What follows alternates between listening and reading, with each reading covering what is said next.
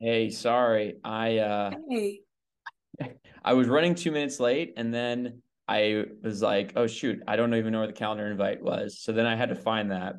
And then I tried logging in and they're like, you need to download an update to, to log in. I'm like, God damn It's it. okay. It happened to me today in class, and I was like, fucking Zoom, I swear. I guess the only question I have is if I like if I start slobbering and screw something up, do you cut it out essentially? Is that I how that works? Yeah. All right. I, I think I should be okay, but I just didn't know. I'll try to behave Yeah. myself. yeah, keep it together.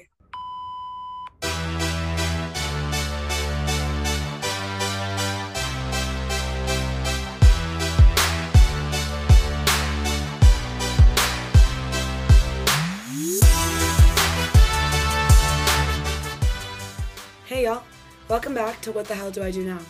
I'm your host, Genevieve Henderson, and I am so excited that you've tuned in. If you like what you hear, please rate, review, send it to your friends and family, anyone who resonates with the things we talk about. So, here we go, y'all. Hope you enjoy.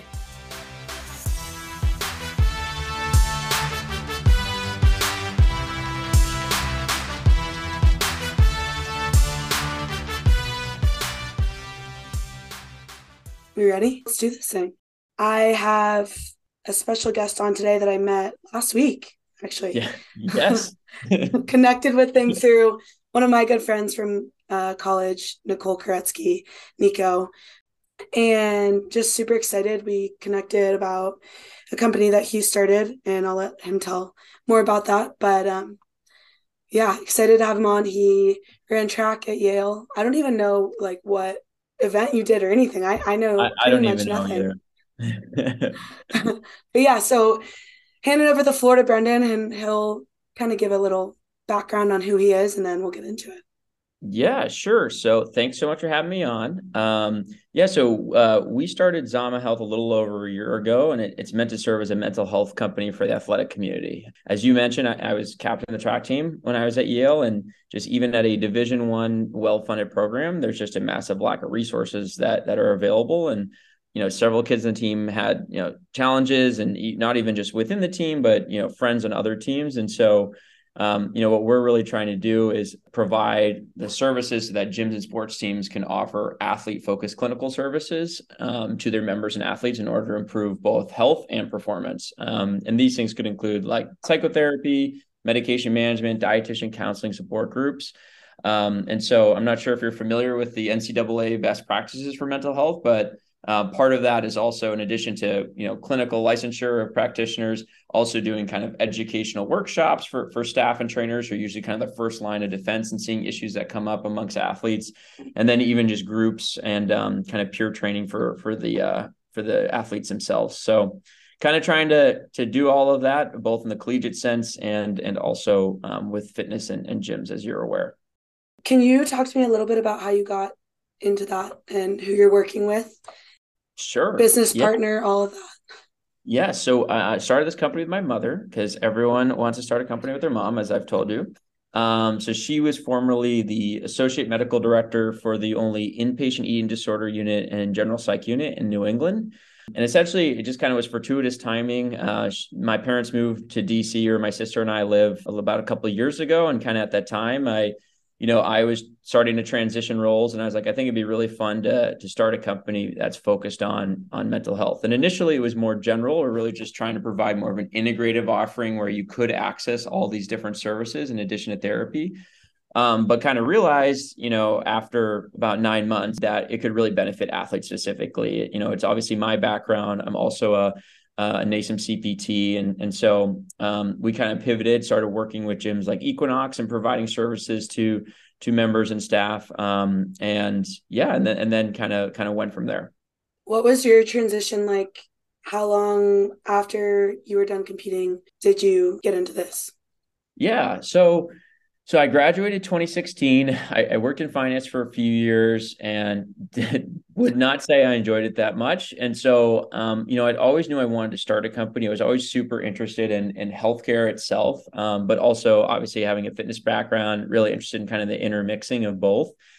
And I think just like growing up with my mom, who's essentially a de facto um, therapist uh, for free, I think it made me realize like having that kind of support was definitely really helpful throughout my whole life. And, you know, I found a lot of friends, especially guys, kind of, you know, felt comfortable reaching out to me and asking me questions about things. And, and just kind of through conversation with those, realizing that there really is not an outlet, especially for for guys, where I think every mental health company essentially targets women. And so just as I thought more about that and kind of the intermixing of like of like psychology of performance, um, we just felt like it was like a an, an interesting way to provide this to um, people that was a lot more approachable. And so, you know, I was working at a couple healthcare startups, um, and so I, I started kind of working part time on this on the side. I was working for these other startups, and then eventually um, kind of moved over and, and did this full time. What um I guess during school, you said there wasn't a ton of access to uh, providers or practitioners that maybe athletes would want to talk to or be able to see. Mm-hmm. Um, did you ever experience anything yourself where you felt like you needed to speak with someone and you didn't have that opportunity? Yeah, I mean, I, I definitely tried at one point and basically was turned away because, like, if you only essentially you could only get care if you were having like an extreme crisis situation, like, you know, suicidal tendencies or something like that. I think that luckily I always had a really strong support system around me, friends, family. And so um, there was always kind of people I could lean on for for things that bothered me. But you know, I think like as an athlete, you realize a lot of your focus on the game has nothing to necessarily do to kind of like the game itself sometimes. Um, and so all these other things from, you know, relationships or work or, you know, balancing kind of like uh, curriculars and academics and stuff. And I think that what something like, you know, therapy or mental health services provide is they allow you to kind of like take all of that stress and and and kind of deal with in a productive fashion where I think, you know, beforehand it was just I would go to the bar. so I think I handle a lot of things totally unproductively. And, but again, like, you know, I never got to the point where I felt like, you know, I was like severely depressed or not suicidal or something. And so because of that, you just couldn't really access services. Yeah. That was a really long winded answer. I don't even remember no. your next question. that was great. I appreciate that. I, I would agree with you about the barriers to access like even I have all the privilege in the world. Like I, my dad's a doctor. I had we had incredible health insurance, friends who supported me. I'm I'm a female. Like even then, it, I had a hard time sometimes finding support, even finding the words to explain what I was feeling during soccer and and after, and also that idea of isolation. Like I felt that I thought I was the only one feeling sad or I, I still don't even know the words. Like I wasn't sleeping and I was on edge all the time and I had huge bags under my eyes and I didn't know how to describe it to people. And so I didn't really talk about it. I think with as self aware, I would say as I am, still haven't reached definitely full awareness, but I know when I'm feeling down and to be able to not explain that and have the vocabulary was hard. And I, I can't imagine not having like the support that I had. Yeah, no, I, I think um, a lot of times too, especially I think athletes face this a lot. It's like, you know, you're you you have an early morning workout or lift, and then you have breakfast, and then you have your first class, and then maybe another one, and then you're going out to practice, and then you have like the post practice lift, and then you have dinner, and then you're studying, and then it's just repeat. And I think like it just gets you end up going like bang bang bang through all these things that um it's almost like you're you go into automation mode where like you kind of like don't really deal with a lot of these things until maybe it comes to kind of a head and you just get really stressed out. Um, and so I think part of that issue too is it just comes down to time. It's like, you know, if you spent your entire day trying to find like an in-network provider, you know, for like two weeks, could you do it? Maybe, you know, like probably ideally. but but yeah, ideally. But a lot of times you just don't have the time to do that. And and so the consequences of not getting these other things done are just going to stress you out even more. And so I think what we're basically trying to do is just make it really easy for people where they can use their insurance. They, you know, they know that they've kind of received sort of continuing education training on the needs of student athletes. Um, but really just make it a lot kind of easier, uh, ease that access for people. Cause obviously, especially if something is already stigmatized, which is getting better, but you know, unapproachable to people, if you add the time component, there's no way they're ever going to try to go, you know, do that. And so, how can you offer it in a way where it's as easy as possible to get it. And then there's still the issue of like how you actually get people that need it to come into it. And that's a whole nother thing. But the first step is really just kind of dropping the barrier to access. And a lot of that's affordability and just um, availability. I want to kind of pivot a little bit. Can you tell me about what your events and stuff were in track and your experience with the sport growing up? Yeah, sure. So I so in high school, my events in track were I kind of was a sprinter, hurdler, pole vaulter, which is very random. I know all my friends give me a lot of shit for that. Uh, I'm actually scared of heights, so that's actually how I got into wow. it. And my my dad used to be a decathlete, and it was fun having him kind of coach me. So there was other elements involved.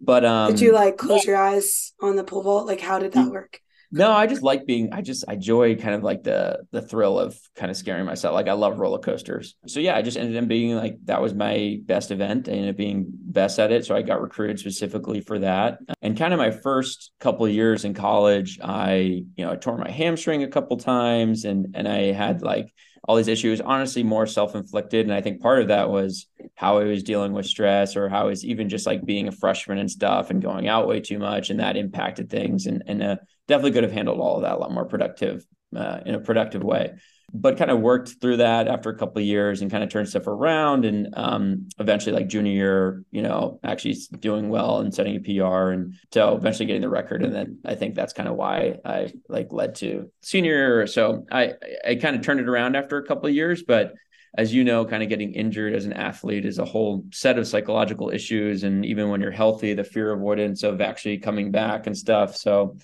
um, luckily, uh, it, it all kind of turned out uh, well, but but yeah, it was it was a long winded answer. No, I appreciate that. Obviously, track is not as big professionally. I mean, it's what I, you know. My I mean, mom, my mom was always in the stands. I don't understand what you're saying. Yeah. When I said that, yeah. I yeah. I was like, wait a no, second. No, I totally, I totally agree. Yes, but after, I mean, I love watching it. It's one of my favorite events when it's on TV. But that being said, like, what did it look like after college? Like, what were you thinking? Did you want to com- keep competing? Was there yeah. opportunities to keep doing that? Was it kind of like, oh, I yeah. know I'm not going to? Or... Well, to to your point, um, I never thought I was going to be a professional track athlete. Nothing against professional track athletes, but I also know it requires a certain amount of dedication, and you really have to love the sport because there's not the financial upside of like being a football player and all these other things. So you know, I never loved track. Um, I I liked it, and I think what I loved about it was the experiences it, it it provided for me, and and and what it gave me in terms of like, you know, like even just like teaching you like work ethic and things like that. Um, and so I kind of, and I would also say, I don't think you're going to go to Yale to be professional in any sport. Usually, I know there's like a couple people that have gone on to play professional football, and that's awesome. But on the whole, I don't think people are looking at at the Ivy League as the go-to league. um, but I would say, I think that you know, coming into it, I had a couple goals of like of like either getting the record or being captain and stuff, and and I kind of that was kind of like what I wanted out of the experience, and so I felt like I was able to achieve that, and then afterwards, I was kind of ready to to move on onto other stuff, and and so honestly, I, I was really ready to be done. It was kind of a relief. I just felt like so much time is going into it, and so much effort, and because I had so many injuries, I spent hours in the training room doing all that stuff, and so yeah. I was just like, I'm ready to kind of start focusing and turning my attention to to something different. Were you gung ho on the finance finance train or were you kind of like i'll just see i know i could probably make it like i keep yeah, asking I mean, these uh, close-ended questions. yeah no no like well, leading I, you into it but no, no, you know I, what i'm saying. Yeah i mean i think like you know probably 70% of our grade and this is a huge rand i don't even know if this number is right felt this way at least at least amongst my friends like either went into like consulting or finance out of school and the majority ended up in new york and so i think for me it's like I feel like I am pretty driven, but I also had no idea what I wanted to do. And so I was just like, okay, if everyone's kind of doing this, then I'll kind of go along and start to figure it out. And and I knew I wanted to be in New York and and try that out for a few years. And so I would never, I never would be like, oh, I wanted to do finance. That's for me. And I never felt like, oh, I'm to love this. But I felt like it was a good foundation of like learning stuff and kind of what you say in any sort of you know entry level entry i'm going to learn a lot you know and meet a lot of people and learn how to work hard but that's kind of how I felt. And and I think because so much time was either wrapped up into like friends or track and stuff, like I think that work and future life prospects took like kind of a third place in that. And so um, I think it wasn't until I got into the working world and really started to kind of like figure out what I wanted to do long term was when um, it kind of started to set my path of company and trying to kind of get more back into healthcare and mental health stuff. After school, like what were the first three months? What they look like for you? So the first year out of school was actually pretty tough for me. Um, I, you know, like it was a huge transition. Uh, my college girlfriend and I at the time broke up, and you know, I think it was just like I didn't know what I wanted to do, and so I think like when I look back on my life, I think that's actually one of the hardest years that I've had to personally experience. And I think how I handled a lot of things, I would have definitely done it differently now. Um, so it was definitely a growth period. Um, and so I think I think that first year, and I think that's probably similar to a lot of people for different ways of like your first year out of college and stuff. Um, but yeah, for me it was tough. And and so I think I think finally kind of starting to figure out like what I want to do and and and um, having an idea of kind of what sort of that purpose was um, was kind of helpful. It just took a little while to to get there. What got you there? Do you think? I don't know. I feel like self reflection is an overused term, so probably some of that. Um, That's fair. I think part of it is is just like talking to people and seeing like what they're doing and what they're enjoying, and I think eventually too, like you know, I I think part of it too is like maybe you don't know what you necessarily want to do, but you know what you don't want to do.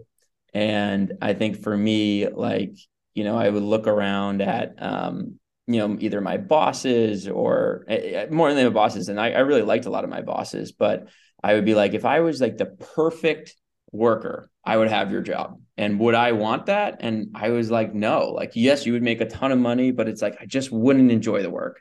And so I was like, what would I really enjoy? Because I feel like, you know, there's probably ways that you can still live like a very comfortable life, but do something that you really enjoy. And, and I just knew that the work I was doing wasn't going to get me there.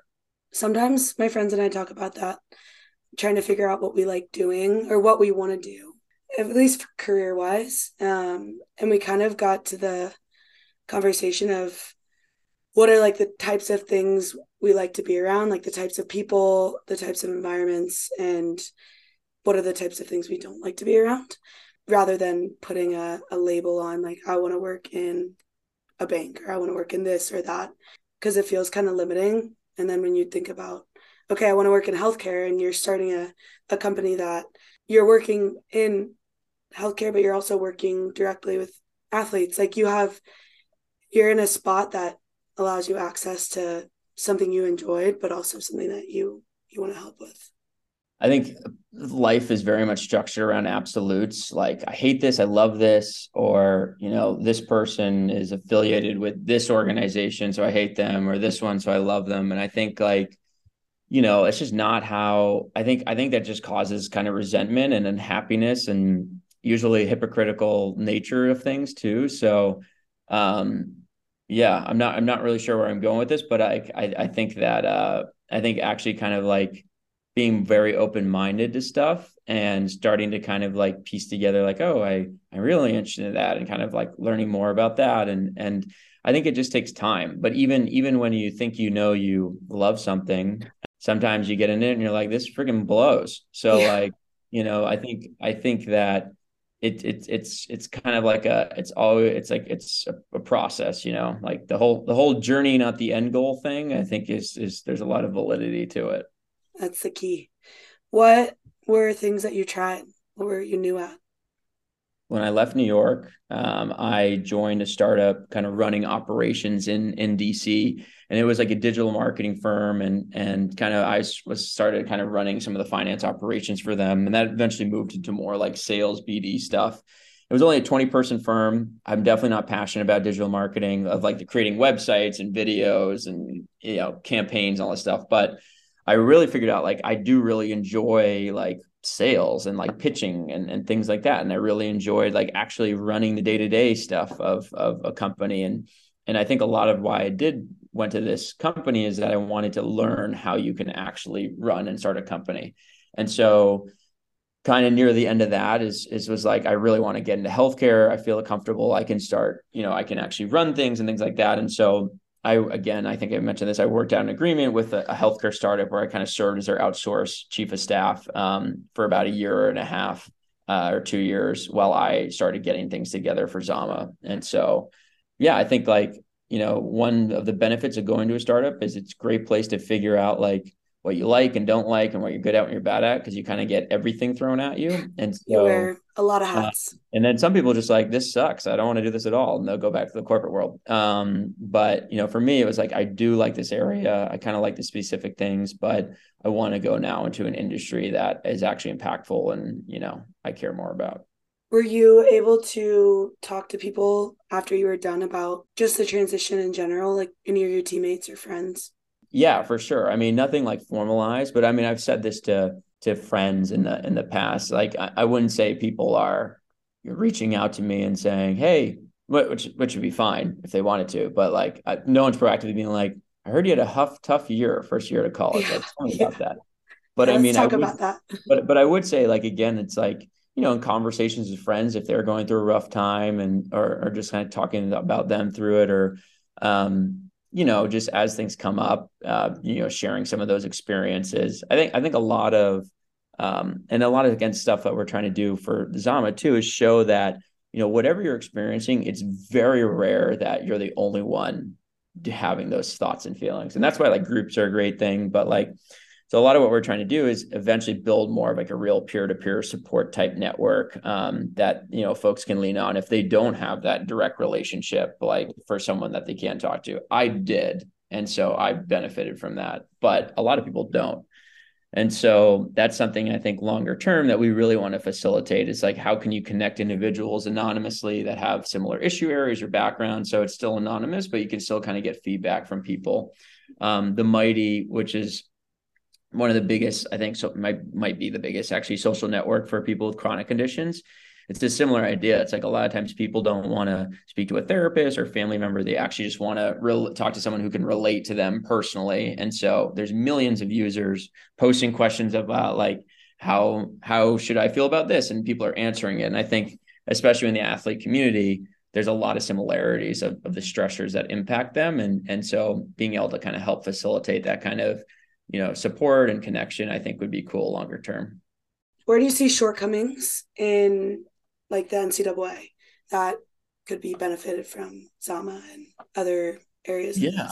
i mean i would say so like i think as i kind of kicked off with like the ncaa has written out these best practices for mental health um, but they're not requirements. And i'm guessing i don't know this i think like if they were to make those requirements they would lose half the league and so, and that's just because, you know, it's really hard to find good practitioners that are licensed. It's even when you find them, you know, usually they're unaffordable. And so um, I think like, I don't necessarily blame the NCAA. I think they're starting to get better, uh, but I think it's just more of a societal problem, even extending from athletes. Of it's really hard to find, you know, affordable care um, that's you know accessible, and so within the athlete, if you can kind of figure out a model, which I think that we are are doing that, where you can do that, um, then I think that would be a really impactful thing to provide. And so, um, you know, I think that because the NCAA is talking about it, because it's becoming less stigmatized, it's just the right time to try to provide this to a wider audience. Yeah, I know. It's like so many pieces are connected, but if one's missing, it almost derails.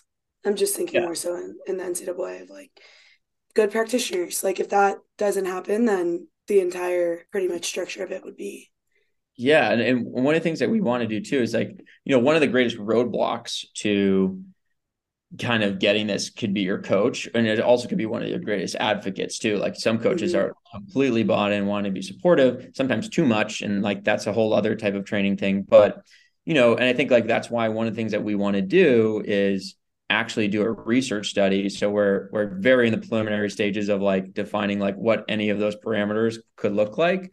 But if we can eventually show sort of not only the health benefits of incorporating behavioral health into programs, but also performance benefits, hopefully that would help like kind of break some of those barriers for coaches where then it becomes a thing about performance versus like something they might not believe in on the mental health side. So think uh, and and one of the the woman who woman one of the individuals who's going to help us with that I can't speak today. Okay. Uh, she was the uh, her name is Jen Huberty. She's a former ex head of science for Calm, the meditation app and she really designed all of their clinical studies. And so um, she officially came on to be an, an, advisor to Zama to kind of help us think through, you know, what could um, a research study that we did look like. Because I am clearly not a scientist, and I will not try. And although Jane, my co-founder, and my mother, it's weird to call her Jane. Um, I I was it, for a second I was like is a is a uh, has been a great practitioner for over 30 years like she's also not a scientist so we're, we're really focused on trying to like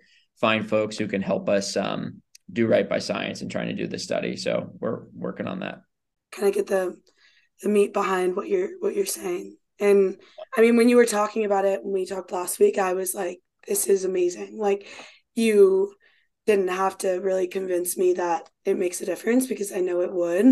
Um, and it does. I mean, I think back to coaches that they just were like very aware of how we were feeling and they paid attention. And I had coaches who made like a very, very big difference in not only my career, but in my life. Like, I think back to moments that I would have never had in college if it weren't for the specific coaches that I had once again, track is amazing. I don't understand how it works. Like, do you run cross country and track? You have a lot of coaches. Yeah, yeah. So we have we have um I do not. I I can barely run over a mile. I ran a 10k this year, and that's the most I've ever run in my life. Um, that's amazing. So so we have uh so so we have like you have like the field event coaches uh, sprints coaches and kind of the cross country long distance coaches. So it's kind of those three. And even within those you know sometimes they specialize in, in certain types of distances lengths or events. So like we had you know a throws coach that specialized in that which is a field event. But then for me i'm like a pole vaulter. And so we had a specific coach for that. So every program is different. Um, i think we had like five or six um, across everything um, but yeah, I loved my coach. He he was great. I still keep in touch with him, and um, yeah, he he was always he, he's basically kind of like a a de facto dad. Um, and, and so I think uh, you know we had a really great great relationship, which I was uh, which I was grateful for. And so um, yeah. Were you close with the other coaches? Yeah, yeah. I mean, I really liked our sprints coaches. So our one our sprints coach left after a couple years, and uh, now he's a head coach at Troy. But then he was replaced by a new individual who I, I think was great too. Um, so I, I would I would say him and our head coach I was the closest with, and then you know knew the throw coach and and the distance coaches as well. But I'm just around them less. Um, there was it was it was definitely a pretty supportive environment, and and it was it was good overall. I know sometimes people have a tougher time with coaches, and that's to be expected with. I mean, there's just so many different types of people, and they bring all these different experiences in. So I'm always curious, and especially with the company that you're starting and running, is the education for coaches and also fitness instructors and stuff.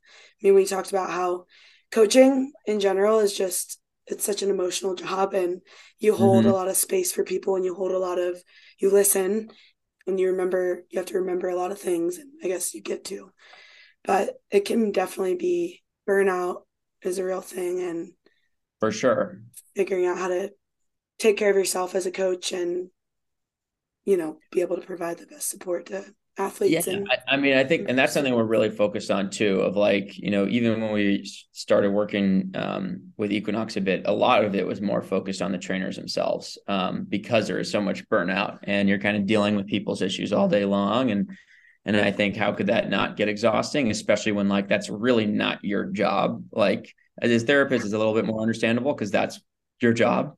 Yeah. um and so i think like to your point, how do you kind of work with them so that you're taking some of that load off of them where when they do hear or see some of these things, they can more quickly redirect you to resources that probably will be more helpful to you. um, versus them trying to kind of work it out and deal with it themselves. Um, but I mean, it's hard too because I get how, especially like these coaches who maybe they don't have kids and they really like build a real relationship with them. Um, you know, I know it's hard sometimes to to be like, oh, go elsewhere. Um, so it's definitely a, a, a, balance and and a fine line of things. But yeah, I think you know coaches play an enormous role, and and if you can make their lives easier, then all the better. What have you found? What what have you found was the the best thing for you personally when you were leaving sport and also like in your day to day? Best thing, sorry, best thing for me in terms of just, just like your well being and yeah, I think without a doubt, it's always like you know I'm very much an extrovert, and it's always like being around people that you know I'm close with, family, especially friends. Um, luckily in New York, I lived with four of my best friends for five. Uh, sorry, four of my best friends. There was five of us for three years. Um, and so, and then we had like another group of guys like right down the street, and there's like six of them, and we're all super close. And so, I think just like leaning on them, and not necessarily like in a therapeutic way, like listen to my problems, but just in like a enjoy being around them, enjoy the company, doing things with them. And even to this day, like I still, I mean, that's kind of what I gain energy from. Um, it's just like kind of being around these people that, you know, I care about. Were they all at Yale as well? Um, yeah, I mean, I'm still close with a couple of my friends from high school. Um, and obviously I've met uh, a few people uh, post grad, but yeah, without a doubt, like the the main group is all people from college. Did you have friends outside of your team, or I guess outside of this just sport in general?